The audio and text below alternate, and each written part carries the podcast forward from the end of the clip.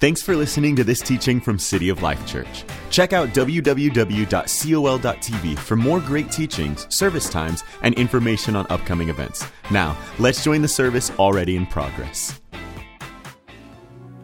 Of course, since it's Valentine's Day, I had to do a little research of my own because I was interested to find out what were some of the most popular love songs of all time.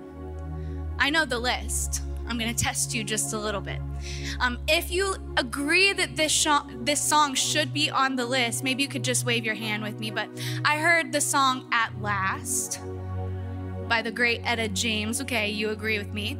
Um, what is the uh, God Bless the Broken Road? Have you ever heard that one? It's a very popular wedding song. Um, I heard, uh, what's it called? You Look Wonderful Tonight, or The Way You Look Tonight. Yeah, Eric Clapton, Wonderful Tonight. Endless Love by the beautiful, amazing Mariah Carey. Or Lionel, I prefer the Mariah Carey version, showing my age, because I'm young. um, another one is Unchained Melody. I don't know how I feel about that one. I mean, Ghost was not a romance to me at 12 years old. It horrified me. Actually, I still don't understand how that's a love a love movie or love story, whatever. Cool. Um, then number one. Oh wait, here's another one. Take my breath away. I love that one. Do you remember that one? Made popular by none other than Top Gun. See, you have to have your references. Okay. But number one, I mean, it's the obvious one, and you could probably say it with me I will always love you. Yeah. So we've got some people who agree. How many of you, was that your song? Was it? I have one hand, one taker. Anybody else? Anybody? No? Okay, okay. That's a great one. A little overplayed, but it's still great. Um, I would like to let you guys know the year was 1996. And we had been dating for, what, about a year? Come Valentine's or come, you know, around that time. And the song that somehow just landed, you know, you don't have to explain your love song to anybody or your song. It could just be your song. It could have come on at a specific time, the first time he said, I love you, or the first time you sh- held hands or shared a kiss or whatever. I can't remember how this ended up being our love song, and we certainly didn't think of think it through with it being our song that we danced to at our wedding because the beats per minute are a little strange. What is it? High, yeah, it's high. um, but it's none other than the song I Love You Always Forever. Anybody remember that song? Probably not, because it's not very popular. But it was in 1996. And so was Blockbuster Video. So was Downtown Disney.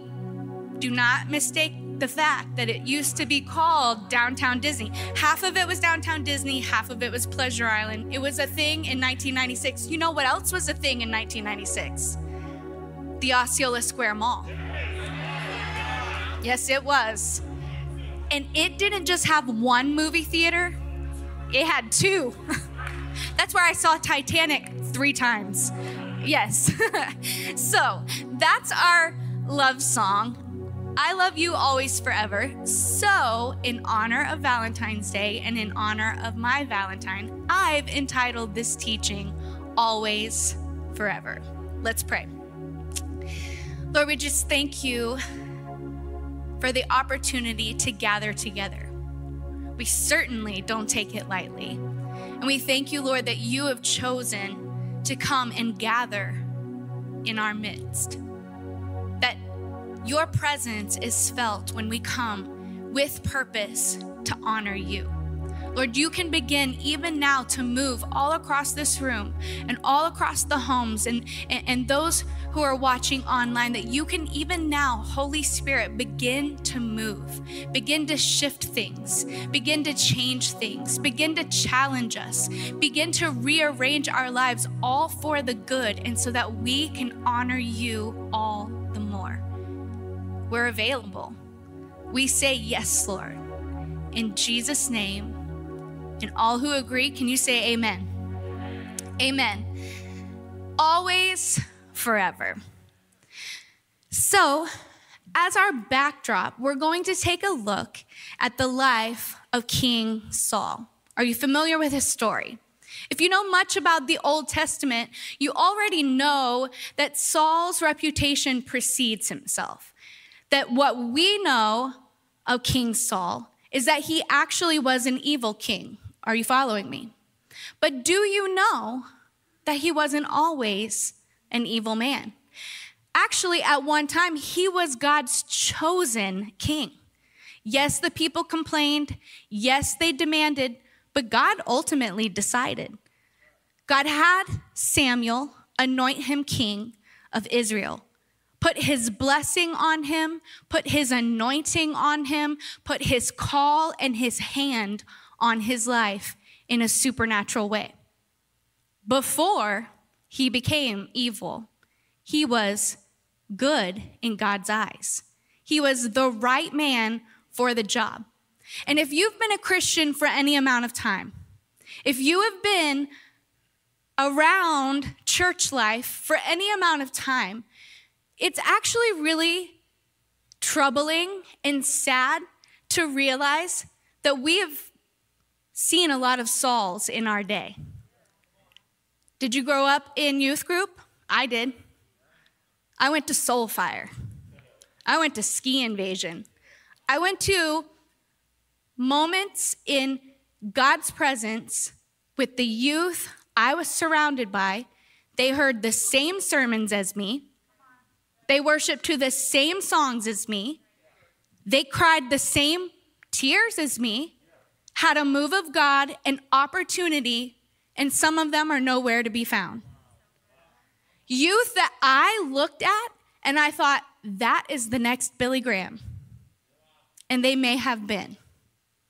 If you've been in church life as an adult, it's really no different. People that stood next to you, people who heard the same messages, sang the same songs, had the same opportunity for the same revelation, and they're nowhere to be found. And a lot of people want to point the finger at the church. Not our church specifically, but we're part of the church. They want to point the finger and say, they should have had this ministry. If they would have had this kind of pastor, if they would have had this kind of opportunity. But I want to challenge you, and I'm not being hard. As your pastor, I'm actually trying to show you something kind and loving so that you don't fall in the same situation and follow in the same footsteps. Saul had every opportunity to do what God had destined him to do. Samuel was a close confidant to Saul, and Samuel could hear directly from the throne room. All Saul had to do was lean in to the wisdom that Samuel had and then follow what he said. Follow what God told him to do. It is not a church's job. I won't point my finger because I don't want you to think this is judgment. This is me too. This is all of us. It is not a church's job. It is not a pastor's job to hold your hand and help you walk your faith out. No more than a parent when your child graduates high school and they go off to college you can't hold their hand and go with them to their psychology class. Or when they say, I do in a marriage, you say, I do too. Some of you think you did that. Stop meddling. But no more than you can walk with them through every detail of their lives. All you know to do and all you can do is hope you sowed enough seeds, gave them enough instruction, and pointed them the way to Jesus. That is a church's responsibility. That is a pastor's responsibility. And it is the greatest privilege of my life is to point you directly to Jesus so that you can walk out your faith, so that you can lean into the voice of wisdom and instruction and not have the same outcome that Saul did. He knew better. Have you ever said that? Have you ever said it about yourself? He knew better. He had every opportunity. So, what I want to help you with today, and what I want us to learn together today, is how to stay in love with God. How to have a connected, continuous, healthy relationship with your Heavenly Father. It's not through someone else, because there will come a, a divine opportunity in every person's life for you to choose one way or the other. It's what happens when your kids grow up. It's what, what makes some people scratch their heads and literally plead to the Lord day in and day out God, I don't know what went wrong. I don't know where we went wrong. I don't know why they're not serving you. There comes a moment of accountability in each of our lives where we have to choose one path or the other. Maybe many, many, many moments. But that first one is very pivotal. And I have some free advice for parents. Is that okay? I recently heard someone say that they were really troubled that their child didn't want to go to church. And I was like, oh, wow. Um, okay, how old are they? And they were like, eight. And I was like, wow. Okay, well, for starters, I actually heard a really amazing pastor who was a pastor's kid. Someone asked him, What made the difference for you deciding to serve God once you were out of your parents' home and attend church? What was the key that your parents did, or what did they do right? And he said, Easy. They didn't give me a choice. Easy.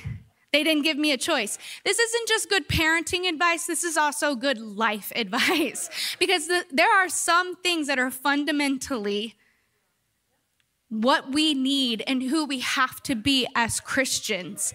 Gathering together, coming into community, being in the house of worship, reading our Bibles, praying, all of those things, they're non negotiables. And until my, ch- my children are 18 years old and out of my house, well, actually, I'll say until they move out on their own and they're mature enough, they're going to church. They don't get a vote. And it's not because we're pastors, it's because we're Christians. And I want to show them and model to them that this is a priority. Our feelings don't dictate what we do. If they did, we would all live very destructive lives because our feelings are very futile. None of this is in my notes, and I'm gonna get to it now. Okay. Just a lot of pent up study time and all kinds of stuff to say. So, always forever. That's my title. So, we're talking about Saul. This is the pivotal moment in his life. This is where it all goes wrong, but it could have gone so right. In 1 Samuel 15, I'll go ahead and paraphrase for the sake of time. Samuel hears very clear instructions of what God wants to do through Saul. He says, Gather all of your troops. Specifically, he says, Gather all of your troops and go to the Amalekites and destroy them all. All means all, even in the Old Testament. Just want to make sure we're all on the same page. He's very clear and says, Destroy them all and take nothing for yourselves. So, what does Saul do? Saul takes his armies, destroys the Amalekites, but he keeps King, what's his name? Agag, how do you say it? Is it Ahab or Abe? I can't even remember his name now. Anyway, they keep the king. Agag. I knew it was weird. I knew it wasn't Ahab. okay. Agag. I don't even want to say that. It's probably why I like took it out of my brain because it's a really bad name. So the king, he keeps the king alive, puts him in prison, and then he tells all of his men to keep the best sheep, the best goats, the best rams as a burnt offering for the Lord at a later time. So he had what I would call selective listening. Anyone know what that if you're married, say amen. Just kidding. If you have kids, say amen. Yeah, that's probably more like it. but for your relationship with the Lord to be healthy, to be fruitful, to continue, to endure, unlike Saul's, we have to be willing to listen. Okay? That's my first point. It is an acronym, it does spell love, but it's Valentine's Day. L is for listen. The exact thing Saul did not do. Excuse me, I'm sorry. The exact thing Saul did not do. He partially listened, he carried out some of what God said, but he did not do exactly what God said. Listen. Because the first thing I notice in this story is that Saul, Saul seems hard of hearing. Anything Samuel said was as clear and reliable as a direct word from God. And Saul heard, get this, what he wanted to hear. He heard a version of the truth. He carried out a version of what God spoke, not exactly what God said. He had selective listening. It's pivotal in this moment because there's a clear difference in the way Saul listens and Samuel. Because Samuel, just a few chapters before, is the one that, as a little boy, living in the priest's home, Eli, he's sleeping one night as a young child, and he hears someone call his name, Samuel, Samuel. He gets up, he runs to Eli, he says, Here I am. And Eli says, I didn't call you, go back to bed. A second time, a third time, he, go, he hears his name being called. And Eli realizes what's happening. And he says to Samuel, Go back to bed.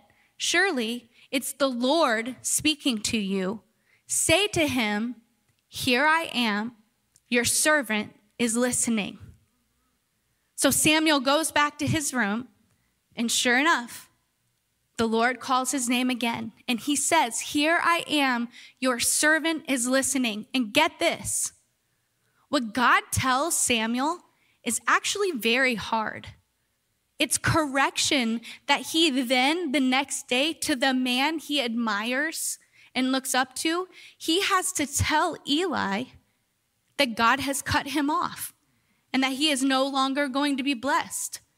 Samuel had every opportunity to dilute that just a little bit, to say the truth in love in his own way, or, or, or to change it just a little bit so that it was a little bit easier for Eli to receive. No, that's not what he did. He spoke exactly what God had said. And because he did so, God's blessing never left Samuel. God elevated him, God used him, and that's the difference when we listen. Speak because your servant hears. Are you listening? And if you're not listening to God, you're listening to something. Your, your ear is inclined to something. Opinions of others, the media, influencers, my gosh. Hello. Can you do some fact checking? I was like, it's there's just noise all around, but there's only one voice that matters. There's only one voice that can give us clear instruction as to what our lives should look like, how to get to our destiny, how to accomplish God's will. Speak, your servant hears. Be a Samuel and listen. If you want a thriving relationship with the Lord, that's a difference maker. You have to listen. Thanks. Oh, like I said, it spells love. We're allowed to do cheesy things on Valentine's, right? I'm glad you agree. Oh, obedience. We've been preaching on this a lot lately. I think God really wants us to get it. Is that okay with you? It's okay with me because I need it. Obedience. Verse 9, in this whole situation with Saul, says, However, Saul and his men, this is what he did wrong, kept the best of the sheep and oxen and the fattest of the lambs. Everything, in fact, that appealed to them.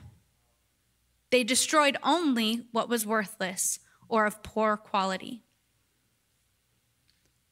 Saul didn't trust or believe that if he obeyed God fully, that God would actually take care of him. He withheld and took the things that appealed to him because he had self preservation in mind. And he did not trust that if he carried out exactly what God told him to do and was fully obedient, that God would have a blessing on the other side even greater than what he kept for himself. And you know what? He actually caused all of the men who were following him to miss out on their blessing too. And I think that's very tragic. And I think that that speaks to us as leaders I think that speaks to us as Christians and examples. It speaks to us as parents that we have to be very careful that our lives are in obedience, in line with what God wants, not withholding, not hoarding. Because listen, your beliefs will determine your actions every time. If you do not, just like Saul, he did not believe that God would take care of him. So he acted on that in disobedience. If you do not believe that your Father in heaven has your best interest in mind, you will act on that every time. You will go right into the same mode that Saul did in self preservation mode. Because you know what? If you truly believed that your life would be blessed, if you tithe, you would tithe. If you truly believed that your marriage would be blessed, if you walked in purity, you would walk in purity. Your belief determines your actions. Come on, can you give him some praise if you receive that today? Saul's actions fully indicated his beliefs. Withholding, abstaining, disobeying, rebelling in his heart. It was all evident. And he tried to cover it up. He tried to say that he had done what was right, but he didn't. I like this quote. It says, One of the reasons people find it hard to be obedient to the commands of Christ is that they are uncomfortable taking orders from a stranger. Should I read it again? I feel like I should. Okay. One of the reasons people find it hard to be obedient to the commands of Christ is that they are uncomfortable taking orders from a stranger. He is a loving father that wants good for your life. But if you view him as an angry, distant God, you will never fully obey him. You won't accept what he has to say because he can't tell you what to do. Because he's, in fact, not a father, but a stranger. You keep yourself distant from him when you don't believe what he has actually said about his own character. He loves you. He cares for you. He walks beside you. He is with you. He is not a judgmental God speaking down from heaven at you. He is inside of you, living through you through the power of the Holy Spirit. That is an intimate, relational God. And when you have that revelation, your actions fall right in line with that belief system because you know you can trust Him. You know He has your best interest in mind. See, this, this concept of obedience can seem very legalistic if you don't view it the right way.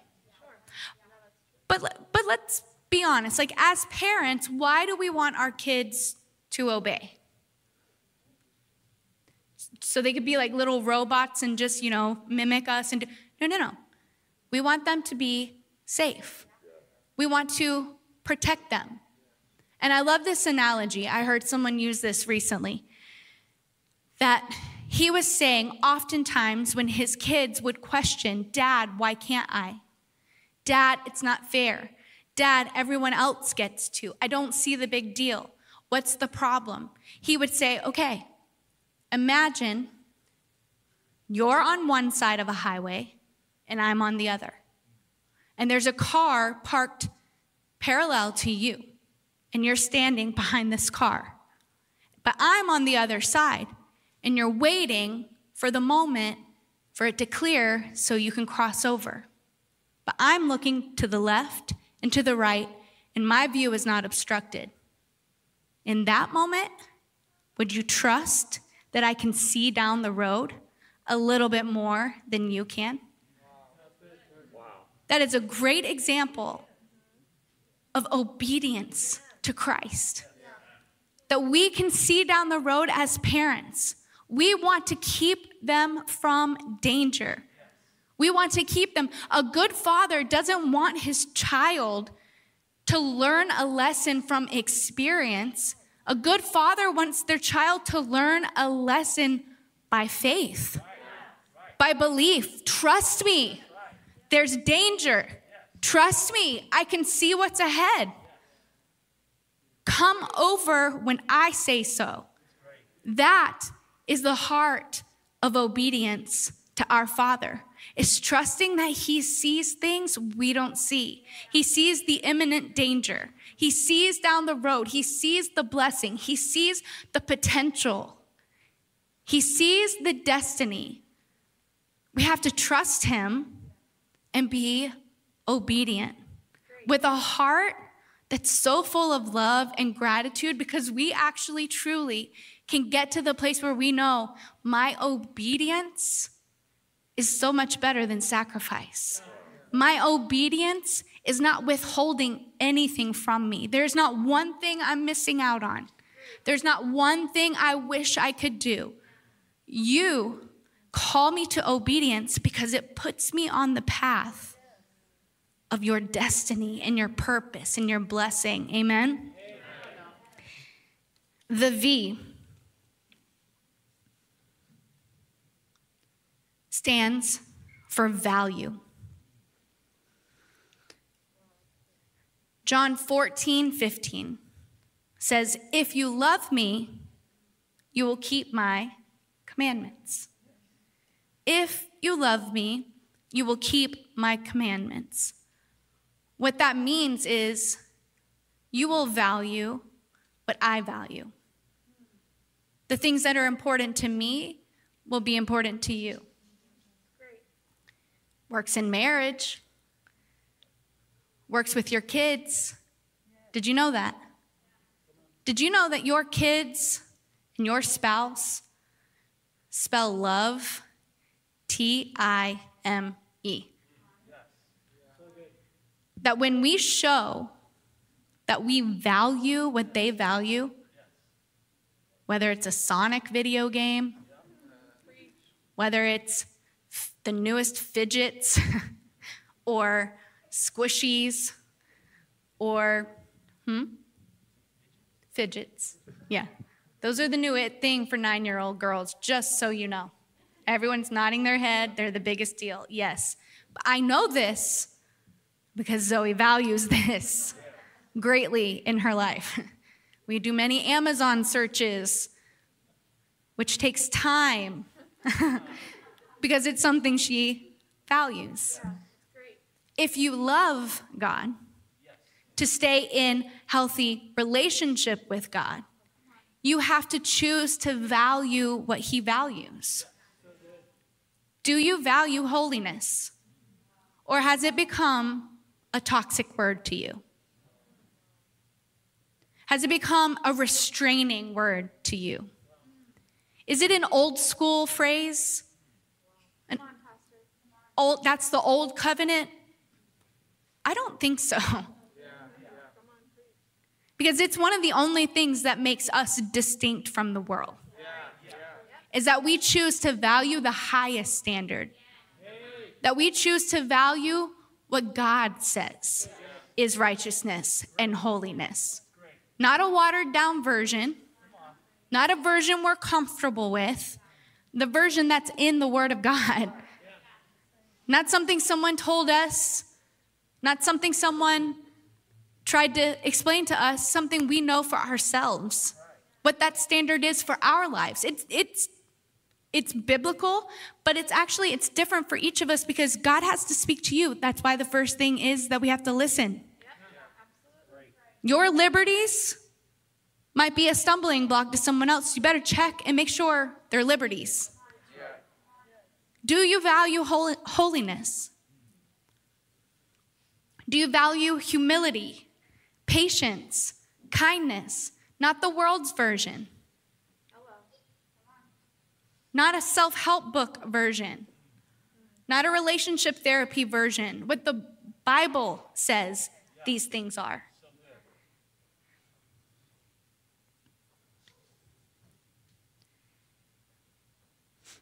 Saul carried out a watered down version of what God spoke to him. A version nonetheless. I mean, it, it was half obedience. You know, he didn't even keep that much. it's like, poor guy. Where's the grace? Where's the mercy? No, no, no. Trust me. The grace and the mercy was exacted on Saul because God knew the destruction he would inevitably face in his life. It was God's grace and God's mercy that he took that mantle off of him when he did. But we have to value what God values. And he was very clear with Saul what he valued. There was a defined line of what he wanted. He got kind of close to the line, but didn't make it all the way. He didn't value it enough. And listen, to stay in love with God, to not fall away like Saul did, to not remove yourself from the blessing and the covenantal relationship like Saul did. You have to value what God values. To stay in love, you have to realize love is not a feeling, it's a decision, it's a choice. And all the married people said, Amen. But it's the exact same way with the Lord. It's the gritty, raw choices that we have to make to value what He values. When it's not popular, when it's uncomfortable, when it's inconvenient, when it's boring, when it's bright outside, when it's dark outside and no one can see, we have to value what He values. Do you value what God values? Only you can answer that. Pleasing Him over pleasing anyone else. That's how you stay in love. That's how you keep your relationship with Him thriving. And E is ex- express. This is so good right here. So Samuel goes to tell Saul that he knows that God is angry, that God is not pleased, that he was disobedient. God has already revealed it to Samuel before he even sees Saul. Saw, seesaw.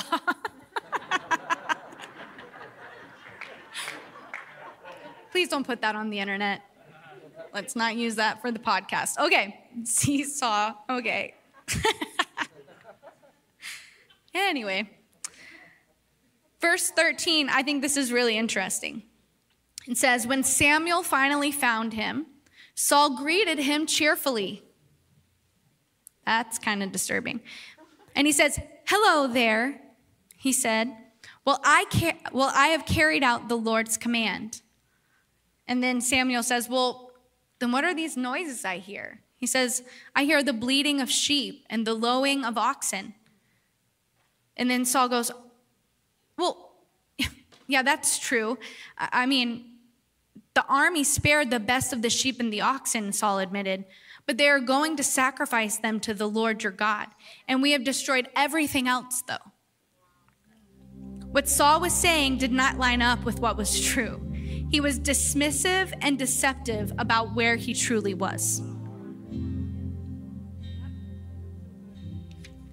In his expression, he was one way, but in his heart, he was completely different. And in a healthy relationship, communication is key. We all know that. It's actually one of the very reasons people give for divorce. It's one of the top reasons is that they feel as if communication is cut off and lost. And people give up. They feel isolated. There's mistrust. They feel uh, uh afraid. They feel alone. But in this situation, Saul does it to himself we don't know what the outcome would have been if Saul would have immediately gone to Samuel and said, I know, I know, you're only here for one reason. I, I, just know I, I didn't do exactly what God said. If he would have humbled himself and expressed a heart of repentance, maybe his story would have been completely different. If he would have expressed the truth, of what he was dealing with, the truth of how he failed, the truth of where he went wrong. God could have maybe done something different in his heart. I mean, wasn't Samuel there to tell him something extreme and tell him what God had already said? But we don't know. We know in Saul's story that he wasn't the guy at first. But the people prayed and demanded, and God said, okay, well, I, I got to find somebody. There was something in Saul's heart originally that God saw fit to make him king. If he could have gotten back to that place in the purity of his heart to say, I've been wrong, I sinned against God, I did not follow his word. I've been deceived. I've believed a lie. I acted out wrong. If he had gotten to that place, his story very well may have been different. He was supposed to be in the lineage of Christ. He was supposed to be one of the most pivotal parts of human history. And his arrogance and his deception canceled him. God could have given him another chance. In fact, he had before. But Saul's heart was already hardened. And my plea to you today is that you keep your heart softened before God. That you recognize that, yes, we're all sinners. We all fail. I'm like Paul, the chief of sinners, unqualified, and it's only by Jesus' blood and his grace. And I am grateful for that. But that very thing is what enables me to stay in a healthy, thriving relationship with Jesus when everything in me wants to go in the opposite direction because of my sin nature, there are moments just like today that we can come to our senses. There are moments like today that we can measure our lives and figure out Am I like Saul in any of these areas? Am I listening to you, God? Am I being obedient, God? Am I valuing what you're valuing? Am I expressing my true heart towards you? Am I repentant? Am I humble before you? Today, could we just take a, a second, maybe just all close our eyes? Maybe you could just ask the, the Lord, Lord, what are you saying to me through this message? I want to be like Samuel. Speak, for your servant listens. Could you listen just for a second?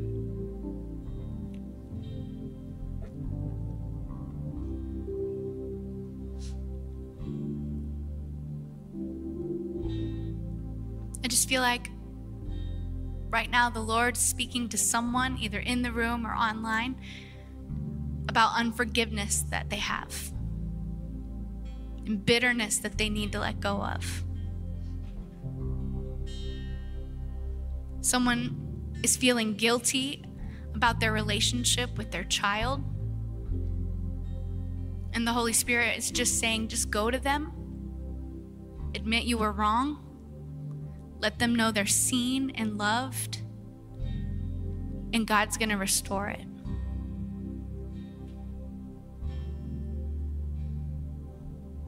Feel like there is someone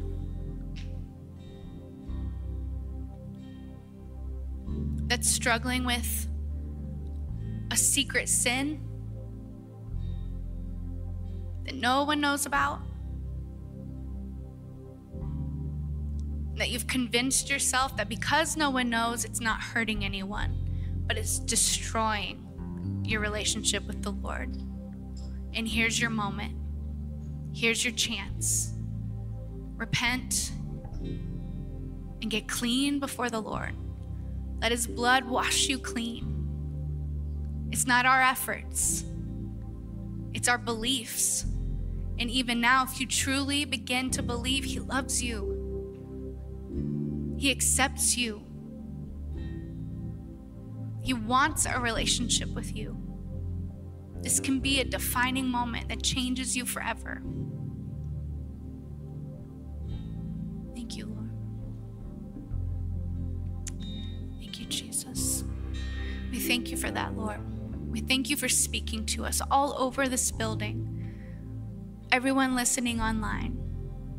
That I love that you can take one word and divide it so that it means something unique and special and revelatory to each person listening. I thank you that you're doing a deep work in our hearts, God, at City of Life. We thank you for your move. We thank you for the Holy Spirit. In Jesus' name.